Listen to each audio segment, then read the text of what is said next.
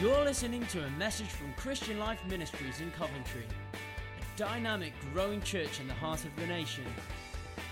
We pray that God will speak to you through this word and impact your life for His glory.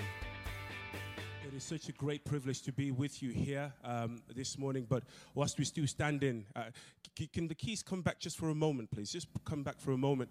I, I, I wonder if we could give Jesus the highest praise we could really give him this morning. Is that okay? Eh, Are we okay to do that? I'm already feeling at home because I'm, I'm amongst friends. So I, I'm, I'm just going to go with what I feel in my heart. And, and I just wonder if we could give Jesus the highest praise in this place. Come on, let's lift up the name of Jesus in this place. Come on, give Jesus the praise. Let's give Jesus the highest praise. We lift up the name of Jesus. We lift up the name of Jesus in this place. Over every sickness, over every disease, we lift up the name of Jesus. We lift up the name of Jesus. We give you the praise, oh God.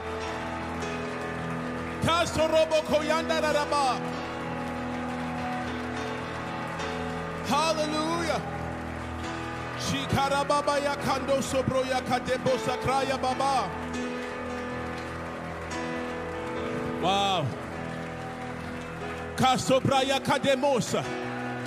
Lift up the name of Jesus. Do you, know want to know something? Let me tell you something. You know, it, it's one thing making a loud noise, but what I've learned over the years is when it comes to giving praise to Jesus, uh, you need to go back to that place where He did something in your life. And even if it was 10 years ago, five years ago, three years ago, maybe even last night, you need to go back into that space where you know that had it not been for the Lord who took you out of that place, you wouldn't be here today. You go back to that place and begin to lift up praise to the name of Jesus. God.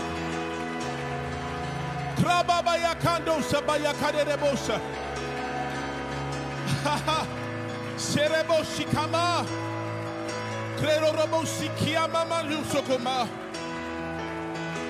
Ah.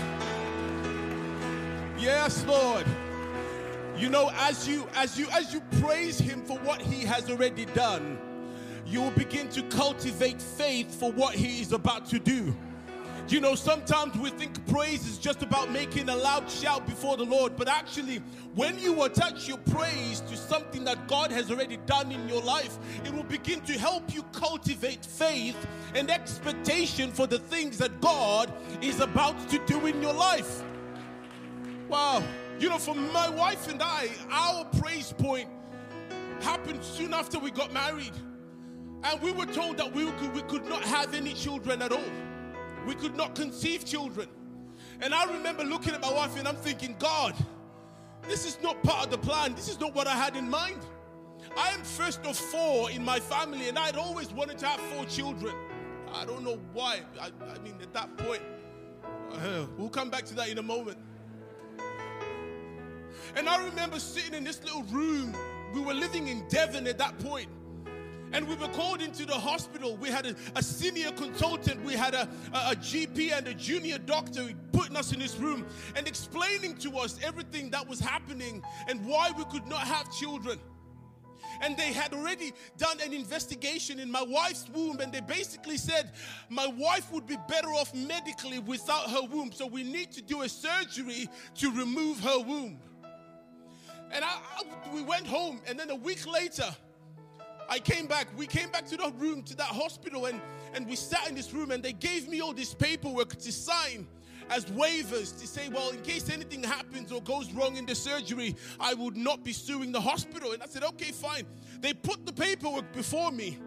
And I remember just before signing that form, the Holy Spirit said to me, don't sign.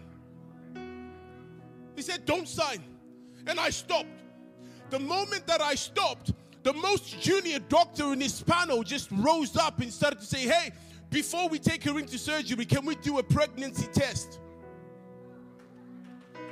Now, if you know anything about medical hierarchy, you know that if you're the most junior doctor on a panel, you don't just pipe up and speak unless you're maybe spoken to.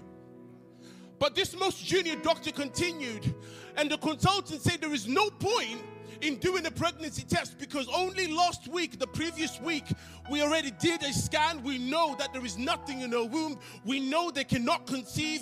We've already marked out the areas we're going to cut to get the womb out. We do not need to do a pregnancy test. But the junior doctor continued to persist and said, just before she goes in, come on, just give us a couple of minutes. We just need to do a quick pregnancy test before she goes in. And then the consultant gave in and said, okay, fine. When you go to do her blood, do the pregnancy test then and get it over and done with.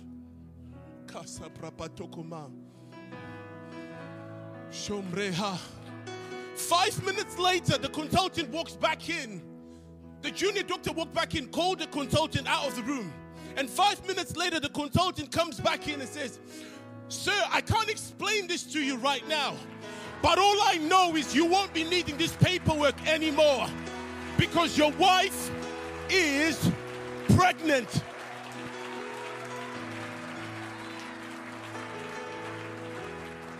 Kabo Shamaha.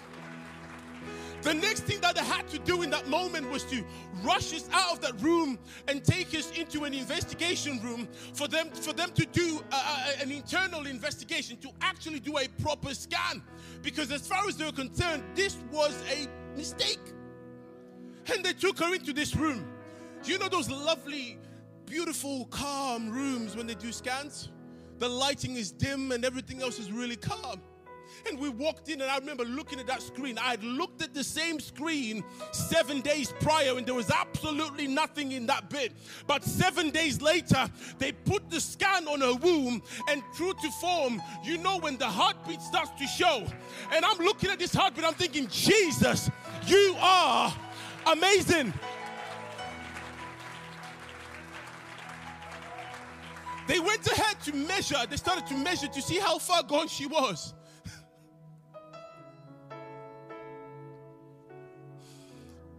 And they said, Sir, I, we don't understand this. Because according to our measurements, your wife is seven weeks pregnant. How do you explain that seven days prior, there was nothing in the womb. And then seven days later, she is seven weeks pregnant. When we talk about a God who is outside of time, it is not a figure of speech. When we speak about a God who is outside of time, it is not a little statement. Kapromakadamaha.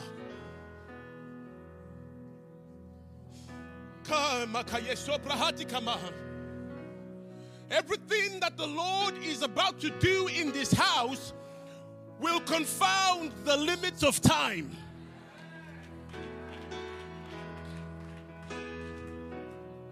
And I remember that time, for at least every two weeks, they would scan my wife, to bring her in. They need to check again and check again and check again until, you know, when she's now walking like this, at that point, you know the baby's here. The baby's not going anywhere. And I remember when she was born, the nurse in charge had to come and give a testimony at our local church. And said, I have never seen anything like this. I can't understand it. I can't explain it. It can only be a miracle.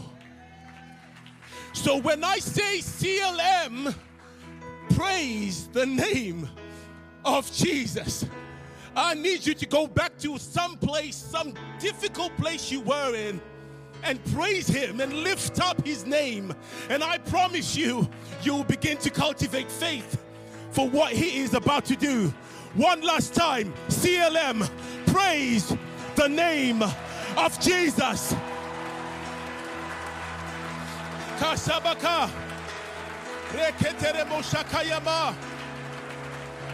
Krima sobra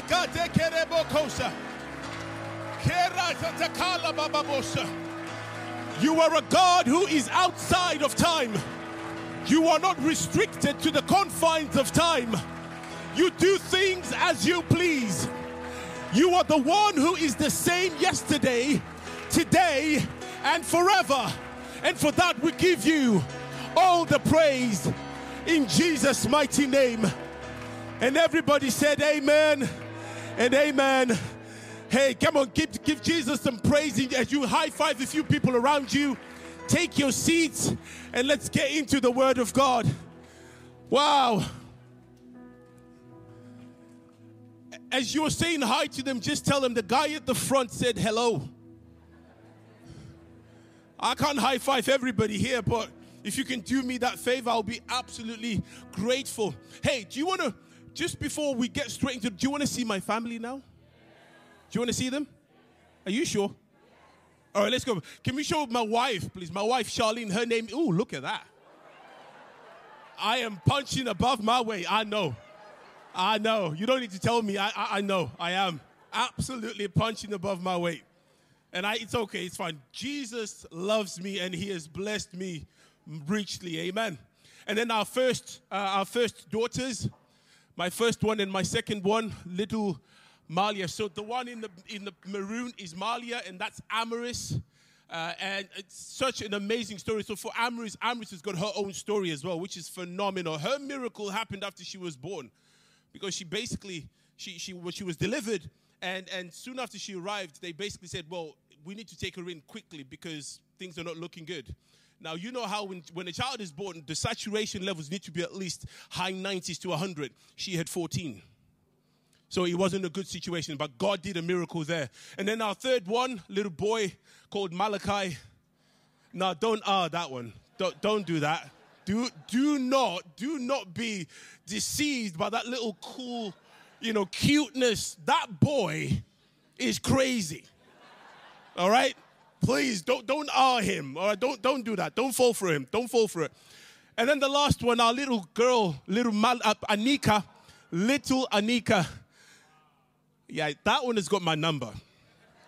She has got me wrapped around her little finger, and she is a phenomenal little gift to us. So we have four children by the grace of God. That miracle has happened.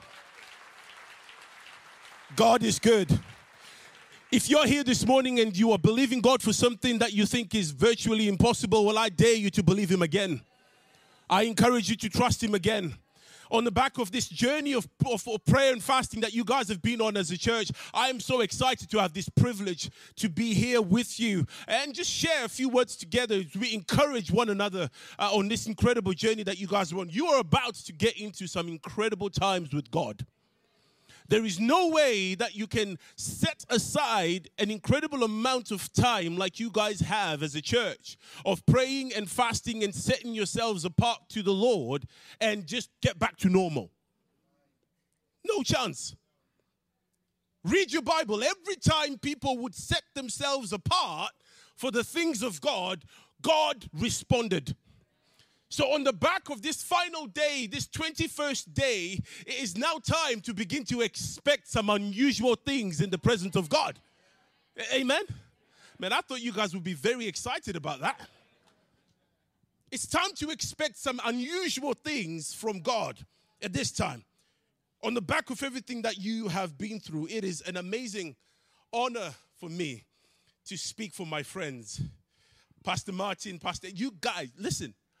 I would be having them as my pastors quickly, in a heartbeat.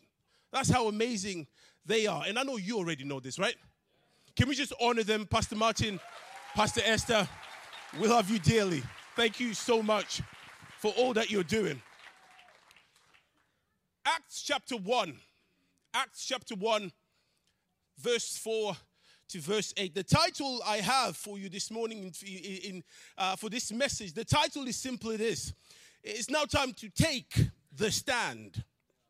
Take the stand. Acts chapter 1, verse 4 uh, and verse, verse 4 to verse 9.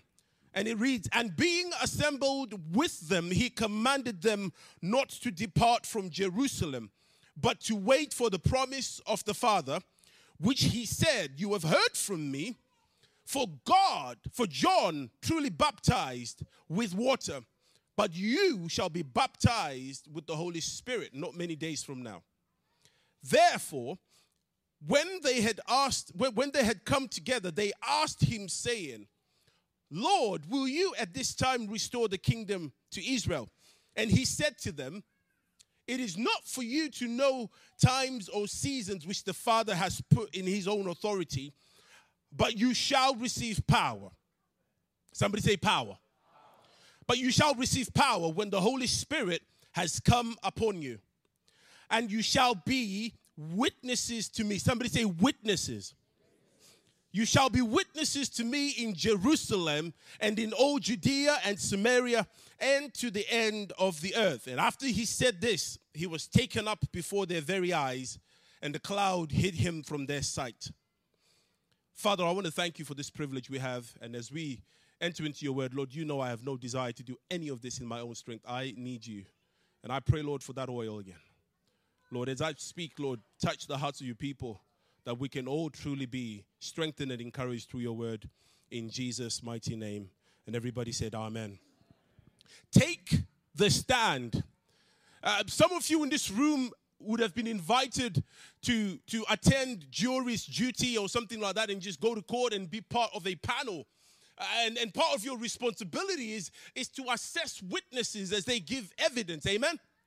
And, and I want to bring this to you this morning that we are put in a similar situation where we have, on this passage, we have Jesus speaking to his disciples. He's speaking to his disciples and he's saying to them, Hey, listen, we we have journeyed together for about three to three and a half years. I have I have taught you stuff. You have seen me do some incredible things, but I'm about to go back to my father. And there's another assignment that you guys are about to embark on. But in order for you to be ready for this assignment, you need the Holy Spirit. If you read that again, he, there, there are two key words here. There is a word that he uses. He's speaking to his disciples. The word disciple simply means someone who's a learner, a seeker, someone who is sitting under a rabbi or a teacher. But then he uses a, fascinating word and he says, When the Holy Spirit has come upon you, you will no longer be just my disciples, you will now become witnesses. That word witness is almost like a legal term, a language that is used within law terms at that time, literally talking about someone who is credible evidence. It's not just about giving evidence, but it's about you becoming the evidence to the existence of the power of Jesus, the love of Jesus. How amazing is that? He says, when you have the Holy Spirit in you, you will no longer be just a disciple. You will now become a witness. You do realize that you can be a disciple without the Holy Spirit. Because a disciple is somebody who is learning from. If you remember, we had we we we we, we talked about how uh, John had disciples. All the disciples of John were learning everything that John had to offer. But every single one of them had to come to a point where they had to engage with the person of the Holy Spirit. And this morning, I want to say this to you. For you, uh, lovers, here's an equation for you disciple plus Holy Spirit equals witness. Are you with me? A disciple plus the Holy Spirit equals a witness. And today I want us to talk about this, this idea. I want you to, to imagine for a moment that you and I are in this courtroom called life. And you happen to be the members of the jury. We all know that our communities today are not interested in just what we have read about and what we know, but they really want to see the evidence of what how that has impacted our lives. Yes? And it's exactly the same in this moment.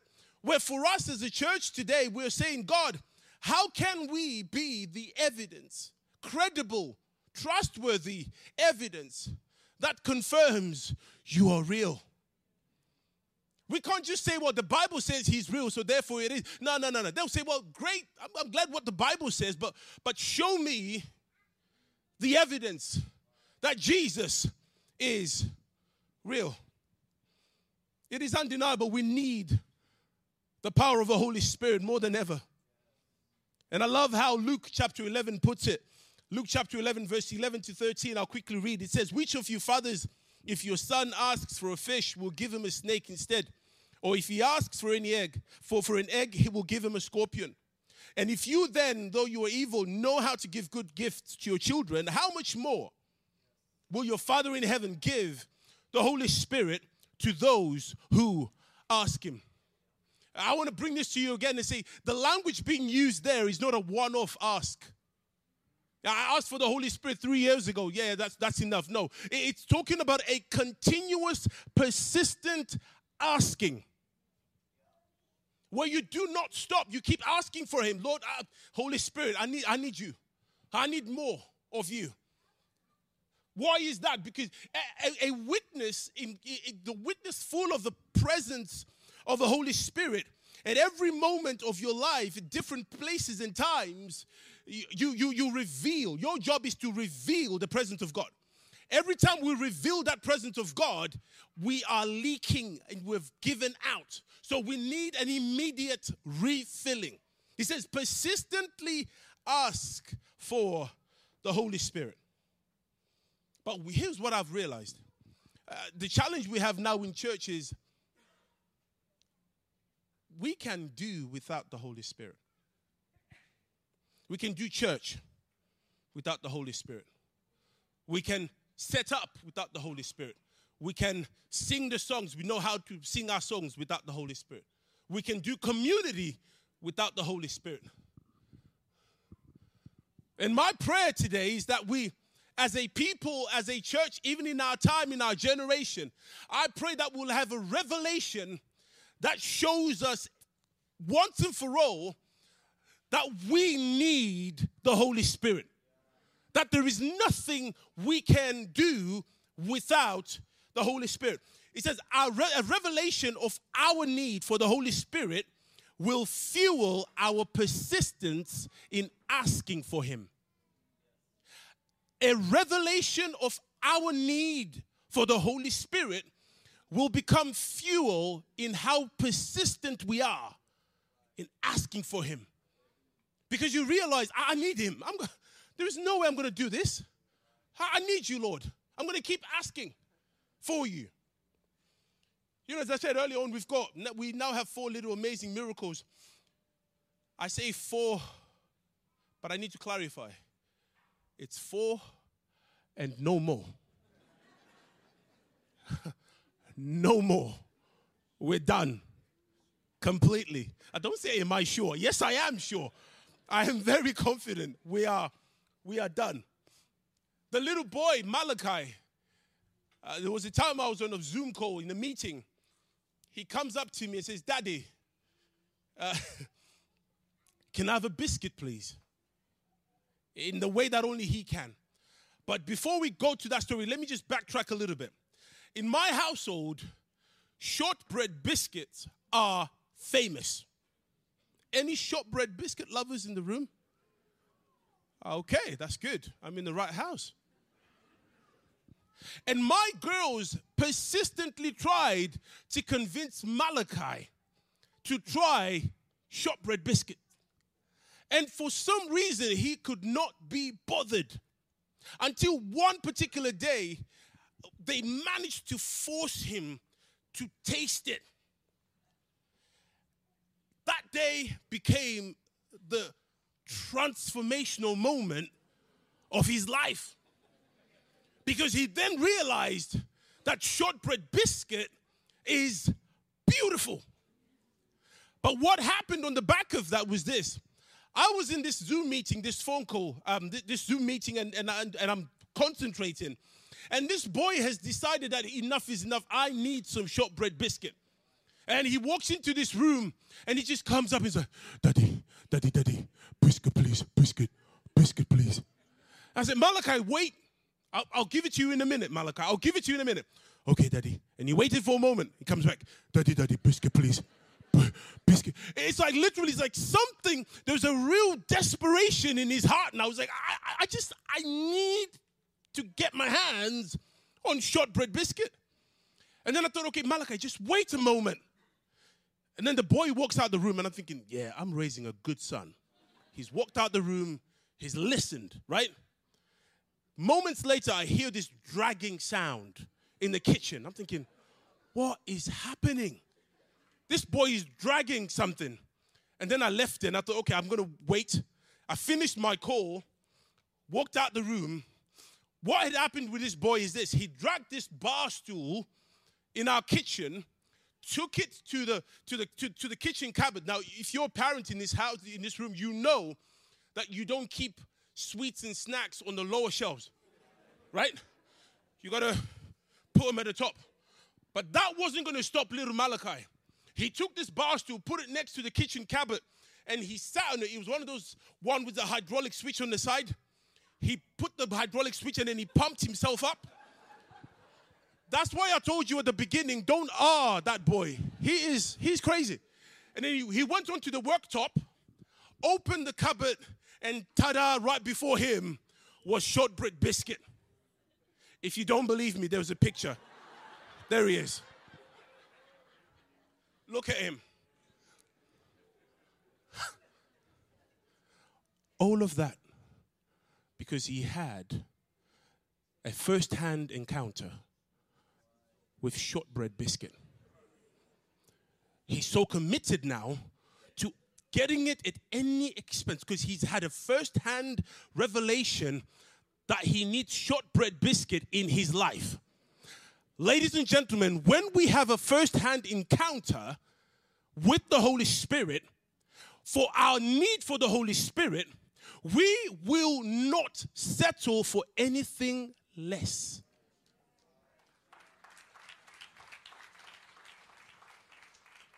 Because here here's what happens with the Holy Spirit. When we have him, when we ask for him, there are three things that he will quickly do in our lives. Number one, he will develop our conviction about Jesus. We will never fully know this Jesus we serve until we are at one with the person of the Holy Spirit. CLM, on the back of these 21 days of praying and fasting and spending time in the presence of the Lord, the mandate right now is for you to lean into the Holy Spirit even more and begin to trust Him to reveal this Jesus whom we serve. He develops our conviction, it becomes immovable conviction. It's not the kind of conviction that you can you know, you can tether from your pastors or you can tether from your parents. No, no, it's, it's firsthand. It's your conviction. It's your encounter. Nobody needs to tell me about God as a miracle worker because I've had a first hand encounter for myself. But watch this before my own encounter with Him, I had heard about the stories of God being a miracle worker. But that was secondary. That kind of conviction on a secondary level is unsustainable. When the real things hit in life, you can't bank on a secondary revelation. You need your own encounter with Him. You need your own experiences with Him. And this is why you've got to keep asking for Him. He develops your conviction about who Jesus is. And that's why you can speak the name of Jesus in circumstances because the Holy Spirit will open your eyes to see that the name of Jesus is above sickness. The name of Jesus is above any illness, it's above every depression, it's above any lack. The name of Jesus. You know, I know now we just name our children anyhow. We just think, oh, who's going to call him? Oh, the most famous name these days is, I don't know, we're going to call him that. But back in the day, in scripture, somebody's name revealed their nature. You wouldn't just name somebody for the sake of naming. You had to think about who you what you're saying to them. Who are you calling them? And for, for a lot of parents, they had to spend time with God and say, Lord, could you reveal to us the, the, the, the nature of the gift that you're about to bless us with so that we can appropriately name them? The Holy Spirit develops our conviction. Number two, the Holy Spirit will deepen our compassion. Oh, we have developed conviction. The Holy Spirit will then deepen compassion. Now, there are two types of compassion. Number one is the human compassion that we have. We all have it. If you're anything like me, my compassion levels before coffee in the morning are about here. After a few cups of coffee, maybe two cups of coffee, yep, it goes right up. We're not talking about that kind of compassion. That's just human compassion that is dependent on our circumstances and how we're feeling. I want to talk to you today about divine compassion. The kind of compassion that triggers the supernatural power of God in you to be revealed. That can happen by just feeling sorry for someone. It, it, it, needs something that is burning on the inside of you through the Holy Spirit that will reveal the power of God already in you. Matthew 9 tells us a few, a, a, a, a lovely little story. 9 verse 36 to 37. He says, Jesus speaking, when he saw the crowds, he had compassion on them because they were harassed and helpless like sheep without a shepherd. And then he said to his disciples, The harvest is plentiful, but the workers are few. Another amazing scripture is Matthew 14. Similar incident, the feeding of the 5,000. Remember that conversation between Jesus and the disciples? Classic example of human compassion versus divine compassion. Human compassion in the disciple says, Hey, Lord, why don't you send these people away? It's getting dark. They need to go and get food somewhere. And then Jesus says, No, you feed them. The difference between human compassion and divine compassion. And I pray that in this season for you as a church, you'll become a people who are continuously moved with divine compassion. Human compassion is great, but it'll only go up to a certain point. But divine compassion begins to trigger something on the inside of you that will cause you to become a witness. What's happening now is every single day we have two witness stands. We have one witness stand here filled with testimonies from the kingdom of darkness. Giving testimony, false testimonies around how Jesus is not real how, you know, look, if Jesus is so real, look at all these things that are happening in our worlds today. This is being brought before our communities, this is being brought before our societies. And then he says, and they even have the audacity to look at the witness stand for the church. It says, well, if he's real, prove it. Show us. And the challenge we have today is we don't have many people willing to take the stand. Because remember this when you are a witness in a courtroom, you can't be a witness whilst you're sort of hiding behind somewhere else. When you are a witness, you have to be prepared to come front and center and take the stand and give evidence. CLM.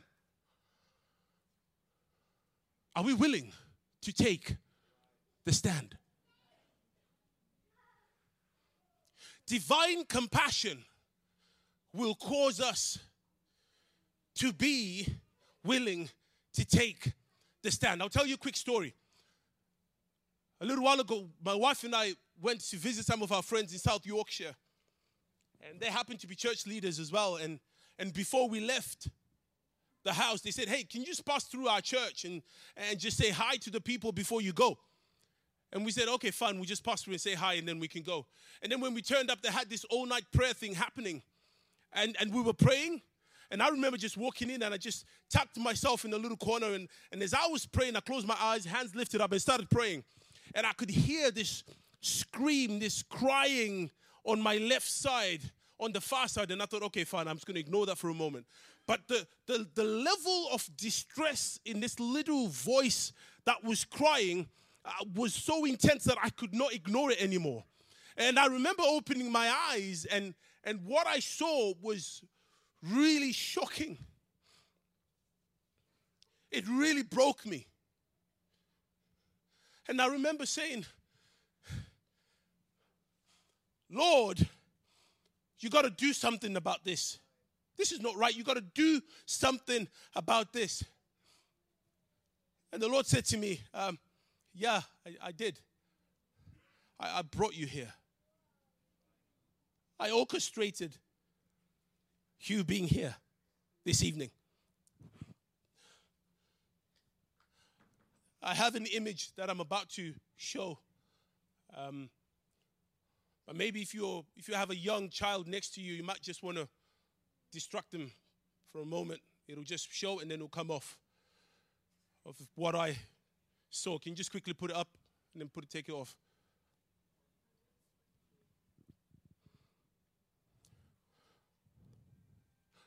That's the face of the little child that I saw. And human compassion in me said, Lord, you've got to do something about this.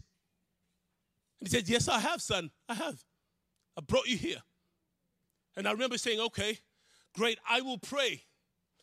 The witness stand is here.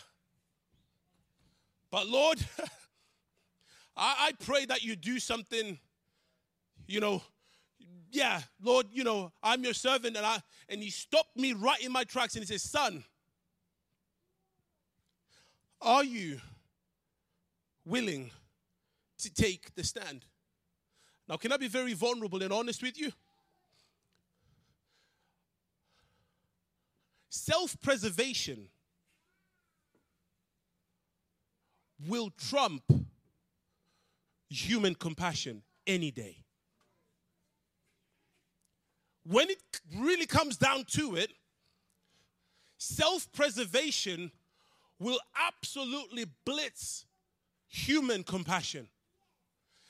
What I was doing in that moment was human compassion. That, Lord, you, that is no, you can't look at that and just think that's okay, that's normal, that's fine. Until he said, No, son, you got to tell me. And I said, Okay, if it's really you, Lord, you know, you have those moments. You know it's him, but you're gonna, you're gonna be like, Lord, eh, but, but if it's really, really, really, really, really, really, really you, I need you to to create an opportunity. And true to form, moments after that, the person at the front comes up and says, Hey, I just want to quickly say we've got Pastor Mishek in the house, and uh, uh, we're going to ask him to come up to the front and say hi to the church. And I thought, Oh no. And I knew in that moment what was about to happen is an opportunity to take the stand. I went up to the front, I started to, to, to, to pray. And as I was praying, I remember I could hear this voice get closer and closer and closer and closer to me. And I'm thinking to myself, oh no, okay, this is the moment. Open my eyes, and he was right there in front of me with this young mom. And in that moment, for the first time, my eyes were now filled with divine compassion. Here's what happens when your eyes are open with divine compassion you begin to see things as He sees them. And then your job becomes to call forth what you are now seeing. When it comes to praying, it's not just about declaring what you would hope can come out. When our eyes are opened to divine compassion, He begins to show you things as they should be. And your assignment becomes call forth. Before I even prayed for that little boy, I started to see him as he should be. And instead of saying, God, you know, I just hope you can do something, all I ended up doing was calling forth. I prayed for the little boy, and unbeknown to me, I even touched him. And when I finished praying for him, my hands were full of blood. And I looked at him, nothing had happened.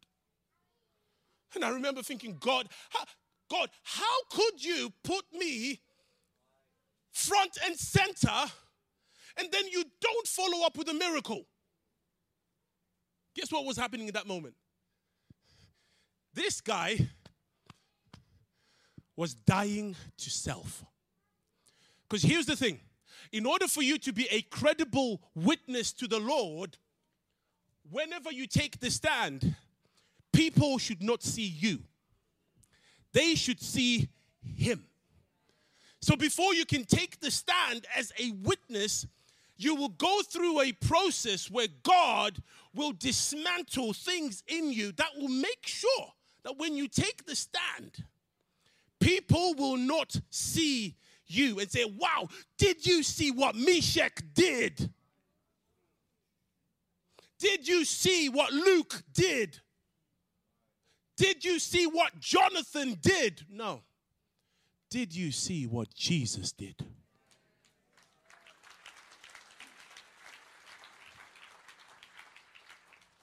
And that is the challenge. I left the room really discouraged. Took my wife, went and washed my hands. We got in the car and we went. Seven days later, a message pinged up on my phone. No words, nothing. It was a picture. Please put the picture up.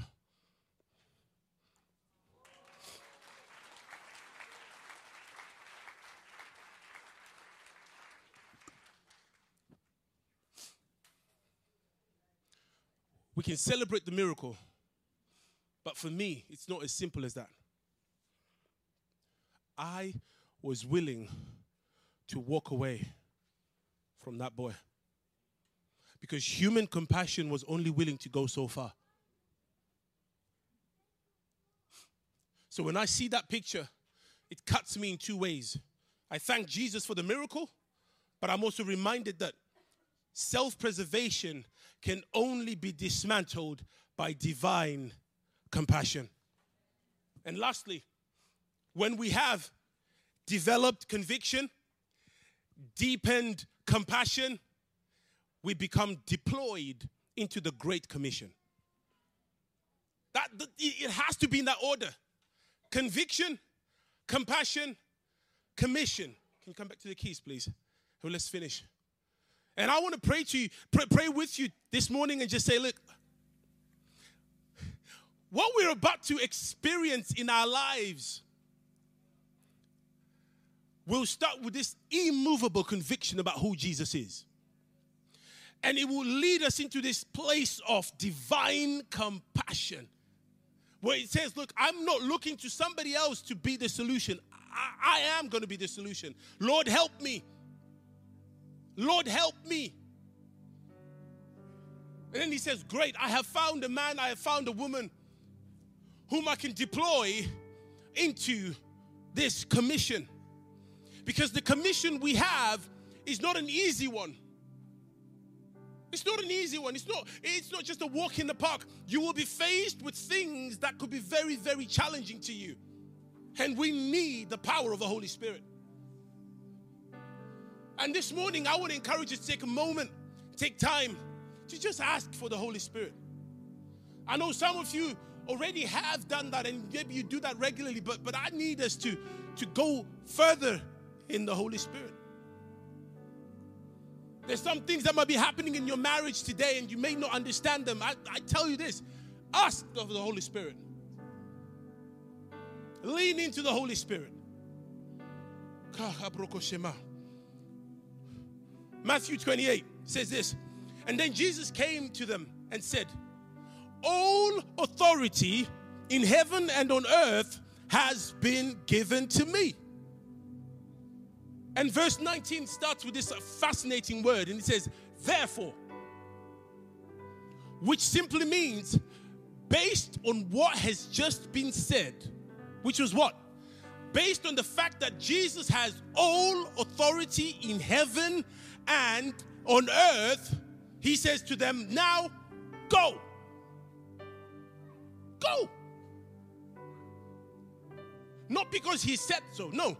Based on the fact that he has all authority in heaven and on earth, he says, in the same authority he has in heaven and on earth, he is charging you and me to go. But those who are willing to go will have to be the people who have developed conviction, deepened compassion, and are now ready to be deployed into the commission and take the stand. Can we all stand together, please?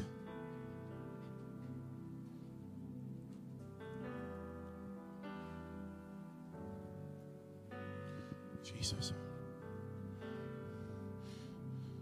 I don't know who's in the room right now and even tuning in online, but I just want you to take a moment and, and be honest with yourself. Because, like I said, on this side, there is always an accusation coming up. Always an accusation. Always an accusation. The church has lost its power. Always an accusation. But I wonder if in this, in this room, the men and women willing to take the stand. Let us pray. Father, by the power of your Holy Spirit, come on, you can lift up your voice too and pray and ask Him. We pray in this moment that, Lord, in this house, you will find witnesses. In this house, you will find men and women who are willing to take the stand. In this house, Lord, you will find young people, young adults, youth, children who are willing to take the stand and reveal you to the world. Father, we thank you for what you are doing in this place, even right now. In the mighty name of Jesus, all of God's people said, Amen and amen.